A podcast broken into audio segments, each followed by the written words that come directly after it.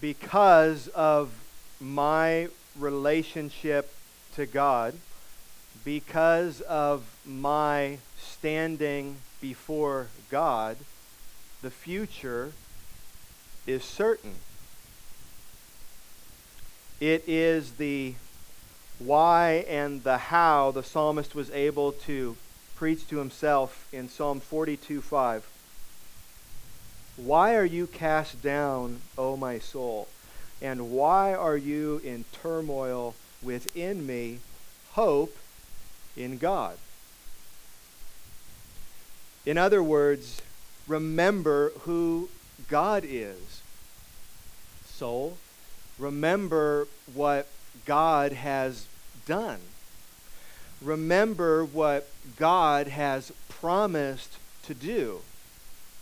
What he has promised to do in this life and what he has promised to do in the life to come. Hope is the Christian's certainty of the future.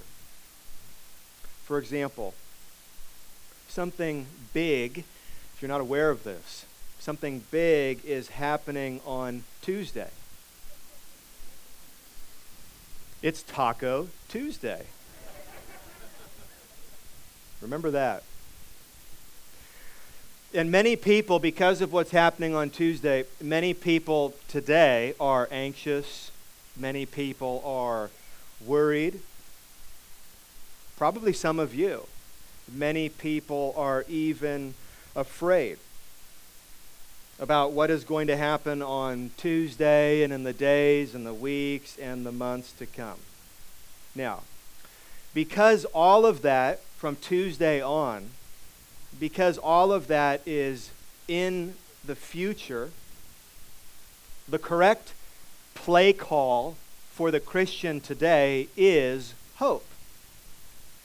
Because remember, hope is for the future, not panic, not anger, not fretting, but hope. As Christians, we are completely and totally certain. We are certain of who God is and what He has promised to do in this life and the life to come. Now, that doesn't mean that God has told us who is going to win the election, but He has told us that He knows. More than that, He knows because He has planned it. More than that, He has planned it for the ultimate good of His people and the glory of His name. And He has told us He'll be with us no matter what. He has told us that He will lead us, that He will provide for us, and on and on and on. So we have this hope. We have this hope in this life, between tomorrow and the day that we die, that God is good and He is going to do good to us. But at some point, I'm not going to lie, this life could get really bad it could get much worse for Christians in this country. It is right now much worse for many of our brothers and sisters who are in other parts of the world today. It could get so bad it could get so bad as it had for Paul that hope in this life just would not be enough to get us through. It just wouldn't cut it. It wouldn't be enough. In fact, if the hope that we have in this life were the only hope that we have, then according to Paul in verse 19, we would be the most pitiable people on earth. A farther reaching hope is needed. A farther reaching hope. It's the hope that historically gets Christians through persecution and disease and famine and great suffering. It is, it is the hope that is used often by Christians in poor places and less by Christians in affluent ones. Let me say that again. It is a farther reaching hope that is used much more by Christians in poor places and much less by Christians in affluent places. It is hope in the life to come. It is certainty of what happens after you die. It is the hope that enabled persecuted Martin Luther to write, Let goods and kindred go. This mortal life also. My body they may kill. But God's truth abideth still his kingdom lasts forever. So that's the hope in the life to come after we die that Paul illuminates in our text today. Let's pray before we begin. Our Father in heaven, by your Spirit and through your holy word, fill our minds with truth and our hearts with love. We pray this in Jesus' name. Amen. Open your Bibles to 1 Corinthians chapter 15. We have Bibles here if you didn't bring one, so reach into that seat back in front of you. And you'll find 1 Corinthians 15 if you're using that Bible on page 904. Open your Bibles and follow along. 1 Corinthians 15. Our first verse, verse 20, you see it begins with the word but, which you students know, most of you I hope, is a conjunction, which is a kind of word, is a kind of word that joins two thoughts together. So we can't read verse 20 without looking back and reading verse 19. They're connected by that word. So let's do that. Verse 19. If in Christ we have hope in this life only, we are of all people most to be pitied. But, that's not the case, right? Contrarily, but in fact, Christ has been raised from the dead, the first fruits of those who have fallen asleep. So, what we can do is just flip those verses. The second one, let's read that first, and then we'll swap out the conjunction but with the conjunction therefore. It's okay to do that, by the way. Here's what it's saying Christ has been raised from the dead. Therefore, Christians do not have hope in this life only and should not be pitied. And so, Paul's main point in this text is this because Christ has been raised from the dead, Christians have hope in the life to come. Because Christ has been raised from the dead, Christians have hope in the life to come. And what Paul does in the rest of these verses here is to explain our hope in the life to come by spotlighting three future certainties And here they are. I'll give them to you in advance. Number one, hope that Christ will raise us from the dead. That is the Christian's first certainty that he illuminates in the life to come. A hope that Christ will raise us from the dead. Number two, hope that Christ will destroy his enemies. And number three, hope that Christ will restore the kingdom. Let's turn now to verse 20. And let's begin with Paul's first point. We have this hope in the life to come. We are certain that Christ will raise us from the dead. Well, let me just say that I think or suspect that these three certainties that we're looking at this morning are not things that we think about very often. Maybe you do. So I apologize if this is something you think about a lot. But again, these are hopes, these are certainties that are more commonly meditated on and thought about in cultures where there is much suffering, where there is much persecution, and less so in affluent ones. So let's slow down this morning. In case that's you, I know it is me, and really think about these certainties that Paul wants to highlight. So, number one, we are certain that Christ will raise us from the dead. Verse 20. But in fact, Christ has been raised from the dead, the first fruits of those who have fallen asleep. There, there are two terms here that we need to understand.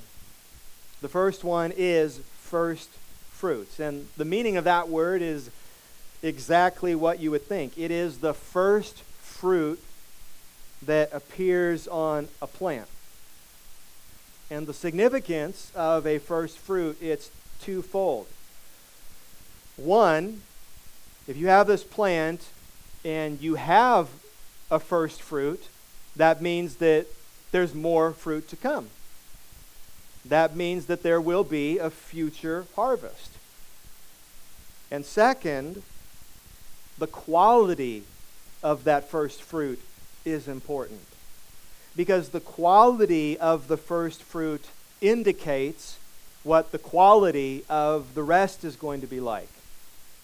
The future fruit will be like the first one.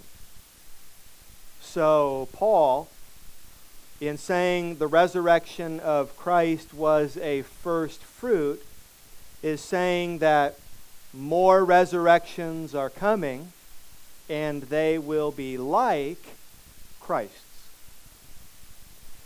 Okay, the second term to understand is fallen asleep, which we've talked about, but in case you weren't here or forgot, remember that fallen asleep is this beautiful term, really, that describes the death of a Christian.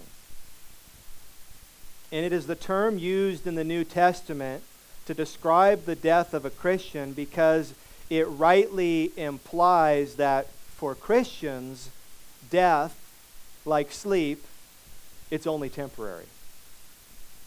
It's only temporary. And so we say a Christian who has died, has passed away, has fallen asleep. So put together what Paul is saying. We understand those terms. Put together what Paul is saying. The resurrection of Christ is proof of the future resurrection of God's people. And then next, in verses 21 through 22, Paul explains this theologically. The reason that Christ's resurrection ensures our resurrection is because he, Christ, like Adam, was a covenantal representative for his people. Adam was and Jesus was. They are called the first Adam and the second Adam. They are covenantal representatives of their people. That means that what they do, in this case, what Christ did, affected all his people.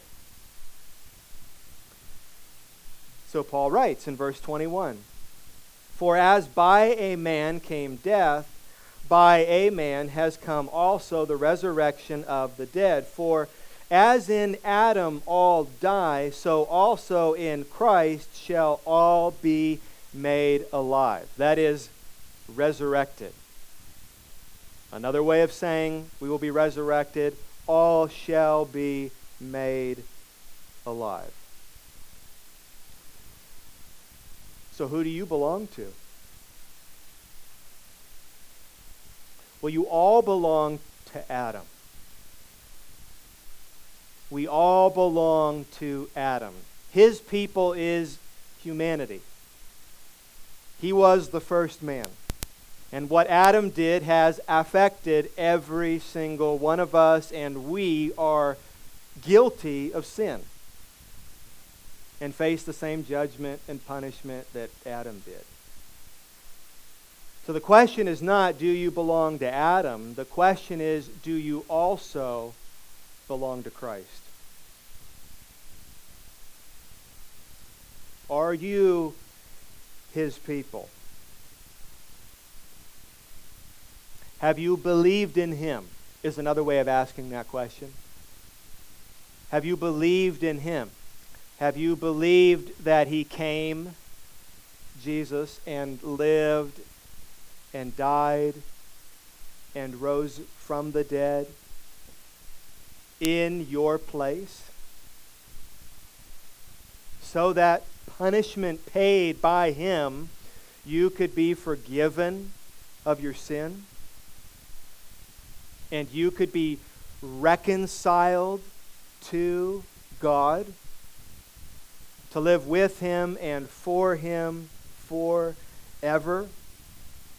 And now, do you trust him? Do you trust Jesus? And do you follow him? If so, if so, then what are we learning?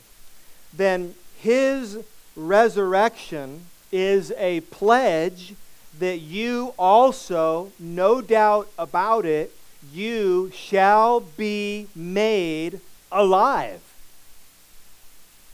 You, like Christ, will be resurrected. You will be raised from the dead, never to die again. I won't go into a lot of detail because verse 35 will in weeks to come, but we're not going to be ghosts we're not just going to be spirits. We're not going to be floating around on clouds. Our spirits, our souls, will be reunited to this earthly body. That look at your hands. Your soul, when you are resurrected, will be reunited to this body. But this body will be changed, the Bible says. It will be brand new, it will be perfect. Absolutely perfect. That is our first hope in the life to come. We are certain that Christ will raise us from the dead.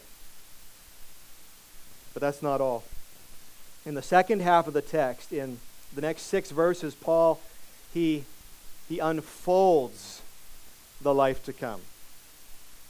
We will be resurrected, but there is more. And Paul gives an overview in verses 23 and 24. Let's look at it together. But each in his own order. And so now here is a, the order. Here is a sequence of events that's going to happen.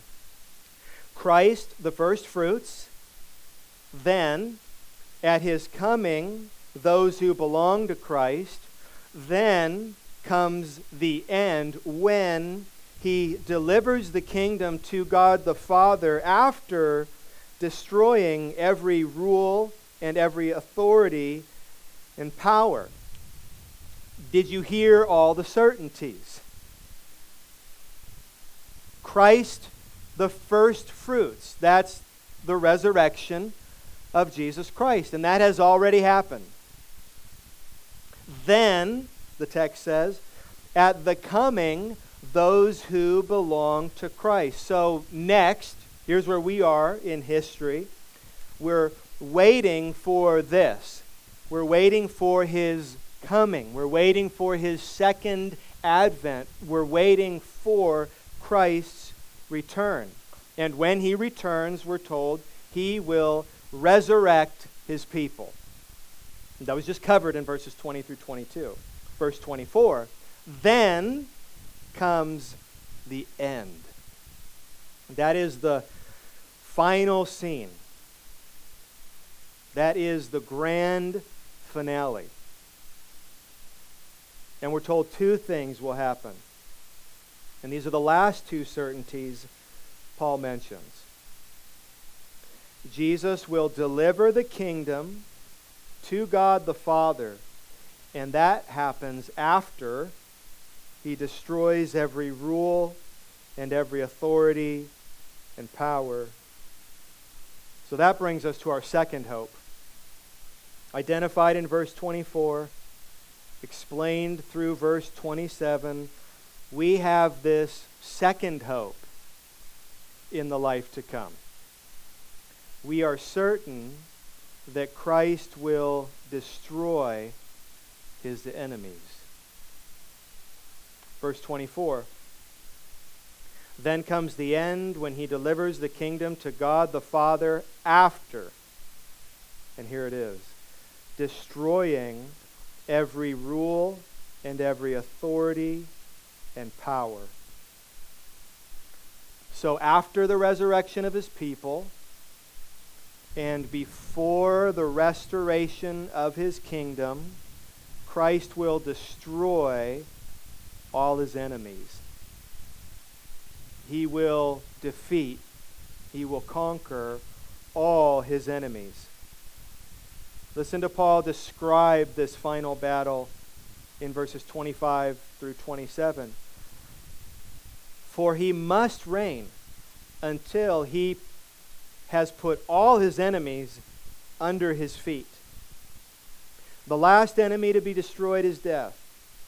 For God has put all things in subjection under his feet. That is quoting Psalm 8 6 and Psalm 110 1.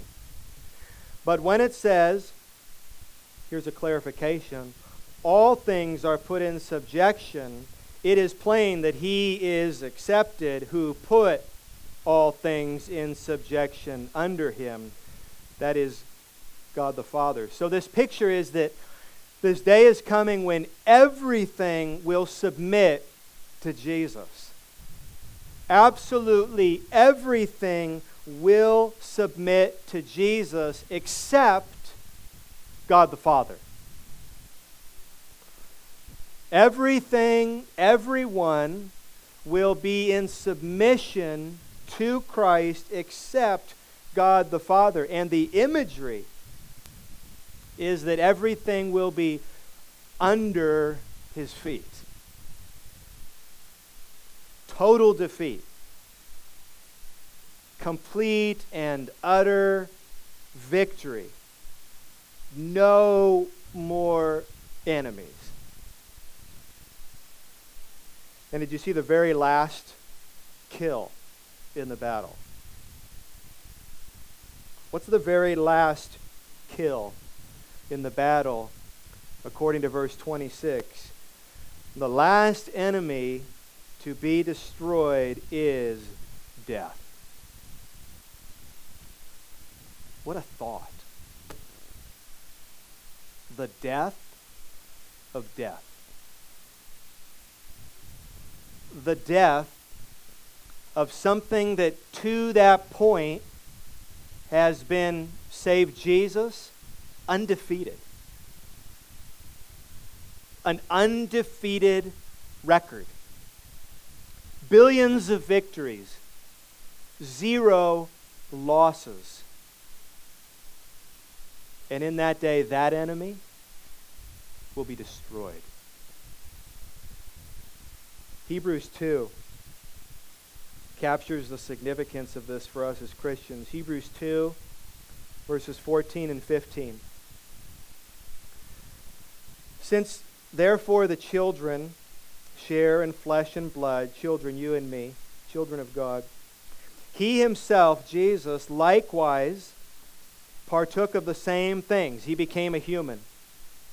That, this is why, that through death he might destroy the one who has the power of death, that is, the devil, and deliver all those who through fear of death were subject to lifelong slavery.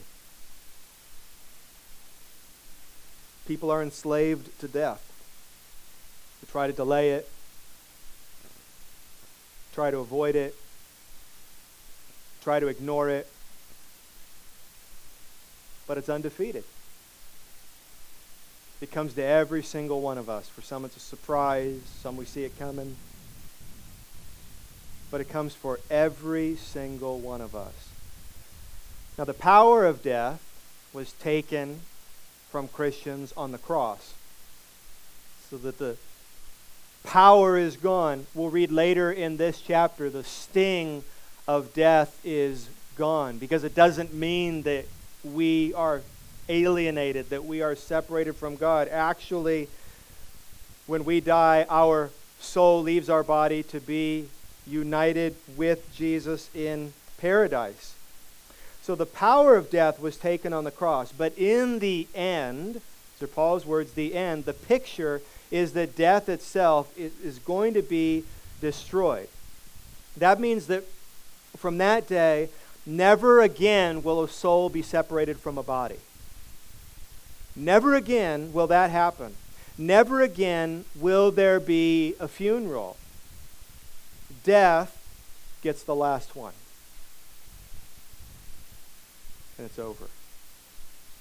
This is Paul's second hope in the life to come. We are certain that in the life to come, Christ will destroy all his enemies. Then, only then, once all his enemies are defeated, once everything has submitted to Christ, then the, the very last scene of human history. We have this third hope in the life to come. We are certain that Christ will restore the kingdom.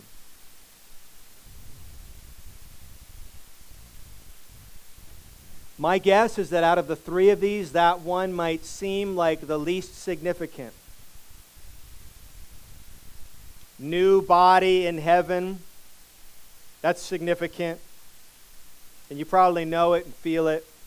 Christ destroying all of his enemies. That sounds significant. You know it. You can feel that.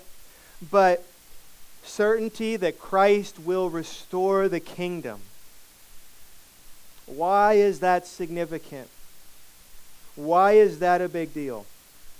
Well, here's how Paul describes it. He describes it first in verse 24 when he's given the sequence of events, and then he elaborates a bit in verse 28. In verse 24, then comes the end when Christ delivers the kingdom to God the Father. The last scene is Christ delivering the kingdom to God the Father. And then here's verse 28. When all things are subjected to him, then the Son himself will also be subjected to him who put all things in subjection under him, that God may be all in all.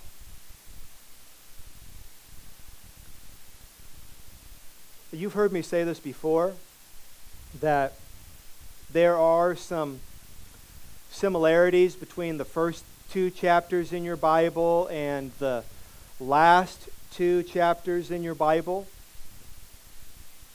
Great similarities between these bookends of our Bible Genesis 1 and 2, and Revelation 21 and 22.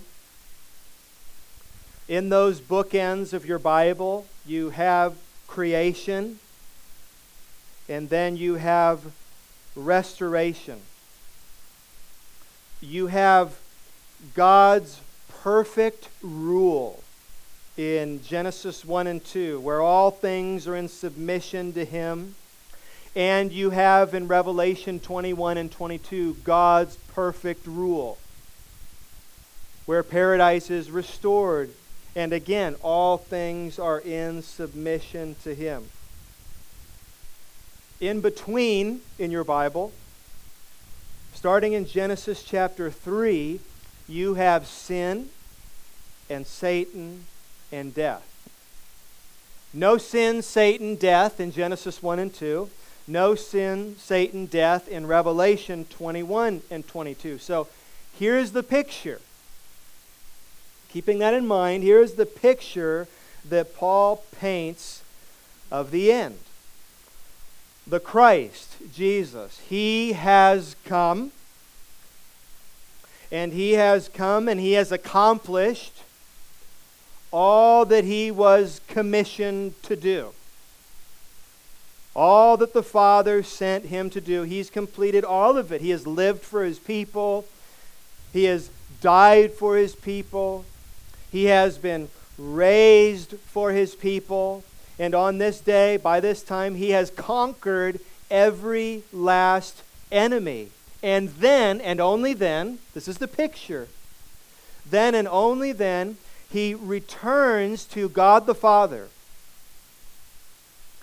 having secured the eternal kingdom, and he bows his knee before the Father and delivers this perfect kingdom to him. And then God the Father reigns for all time that, what does it say at the end of verse 28? God may be all in all. John Calvin wrote, All things will be brought back to God as their alone beginning and end, that they may be closely bound to Him and a picture of that perfect kingdom in Revelation 21 4. He will wipe away every tear from their eyes, and death shall be no more. Neither shall there be mourning, nor crying, nor pain any more, for the former things they have all passed away. This is our hope in the life to come. We are certain that Christ will raise us from the dead. We are certain that Christ will destroy his enemies who are our enemies.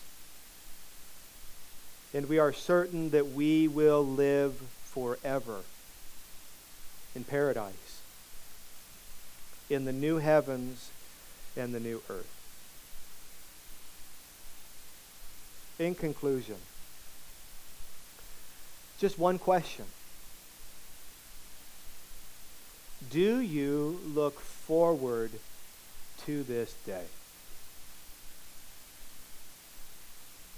Think about this. Do we look forward to this day? For some of us, there have been or there will be, right, circumstances that push us to look forward to that day. Things happen to our bodies. We suffer. We endure pain. We lose loved ones. We're persecuted. All hell breaks loose around us. And these circumstances push us to look forward to that day when we'll be raised from the dead, when all enemies will be obliterated, and when the kingdom will be perfect and forever. But what about life when it doesn't have those difficult circumstances that are pushing you to look to this life to come? We don't pray that our circumstances would get worse. No Christian prays that. No Christian should pray that. We don't pray, God, I pray that everything would go awful and worse and that I would be diseased and that my loved ones would die. Though we see what God does in all of that, but we don't want that. We long for relief from all of that. So we're not praying for that. So, how much then? when life is going well, when our needs are met, when we're not dealing with sickness, when all of our kids are alive, and when marriage with our spouse is sweet, and when there is money in the bank, and when, with all that's happened, our job still is secure, and when we have friends, and when we have support, isn't the danger that in those times we aren't looking to the life to come. So, Christian, do you look forward to this? Do you look beyond the weekend? Do you look beyond summer vacation or a trip or graduation or retirement? Many Christians today don't have any of these things to look forward to and they would abandon their faith if it wasn't for their hope in the life to come, in these certainties that we're being reminded of today. So, are you content if your desires here on earth are denied? Are you trying to build paradise here on earth? Or do you know that paradise is not here on earth? Craig Blomberg wrote Yet incurable diseases, unexpected accidents, and periodic exposure to the horrors of the less affluent parts of our world continue to point out the sheer inadequacy of such preoccupations. Sooner or later, we will die. And some of us will suffer quite a bit before we do. We need to recapture the longing for the life to come. I've heard they used to say of Christians that they were so heavenly minded that they were no earthly good.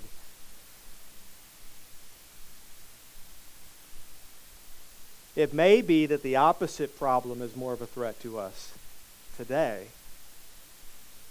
that we could be so earthly, physically, materially minded that we're no heavenly good. So, again, do you look forward to this day? Do you think about and hope in the life to come? I pray that God will help me because I don't the way I should. I pray that God would help me I pray that God would help you to look forward to, to hope more, not in this life, but in the life to come. Let's pray. Our Father in heaven, we thank you for these words that you inspired your man Paul to write. We can we can see and imagine how helpful it was for the Corinthians.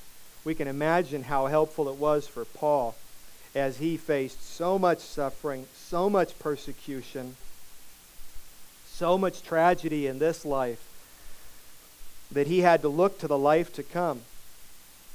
God, you know the danger for some of us, not all of us, but you know the danger for some of us that that we would hold on to this life and we would seek treasure in this life and we would be ignorant of, thoughtless about the life to come.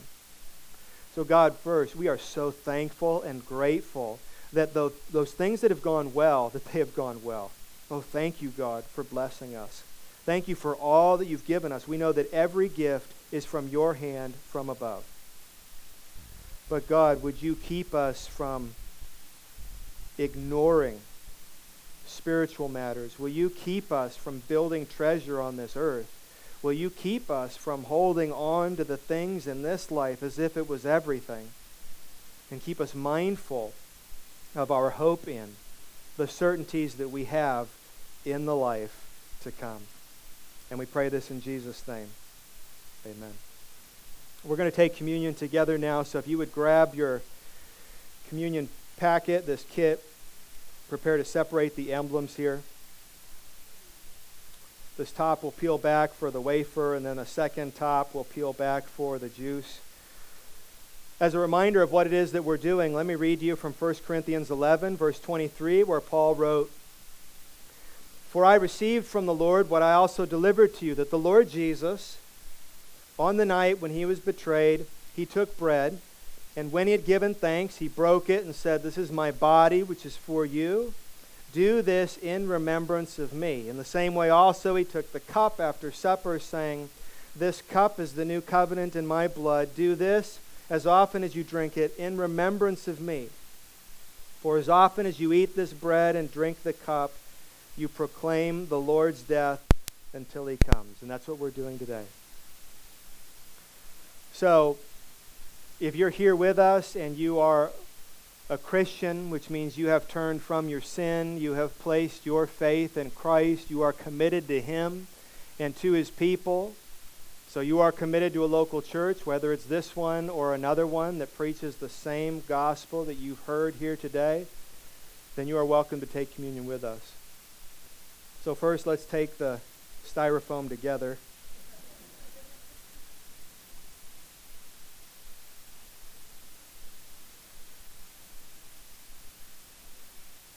This bread, believe it or not, this bread is a symbol of the body of Christ. Let's take and eat this together.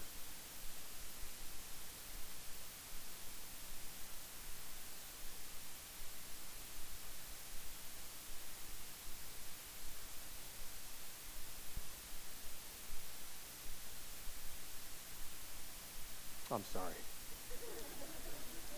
It's the best we got.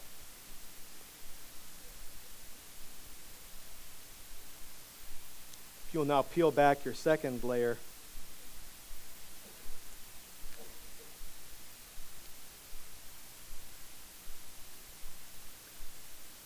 This cup is a symbol of the blood of Christ. Let's take and drink this together. Now, that one's actually better. Would you please stand again with me?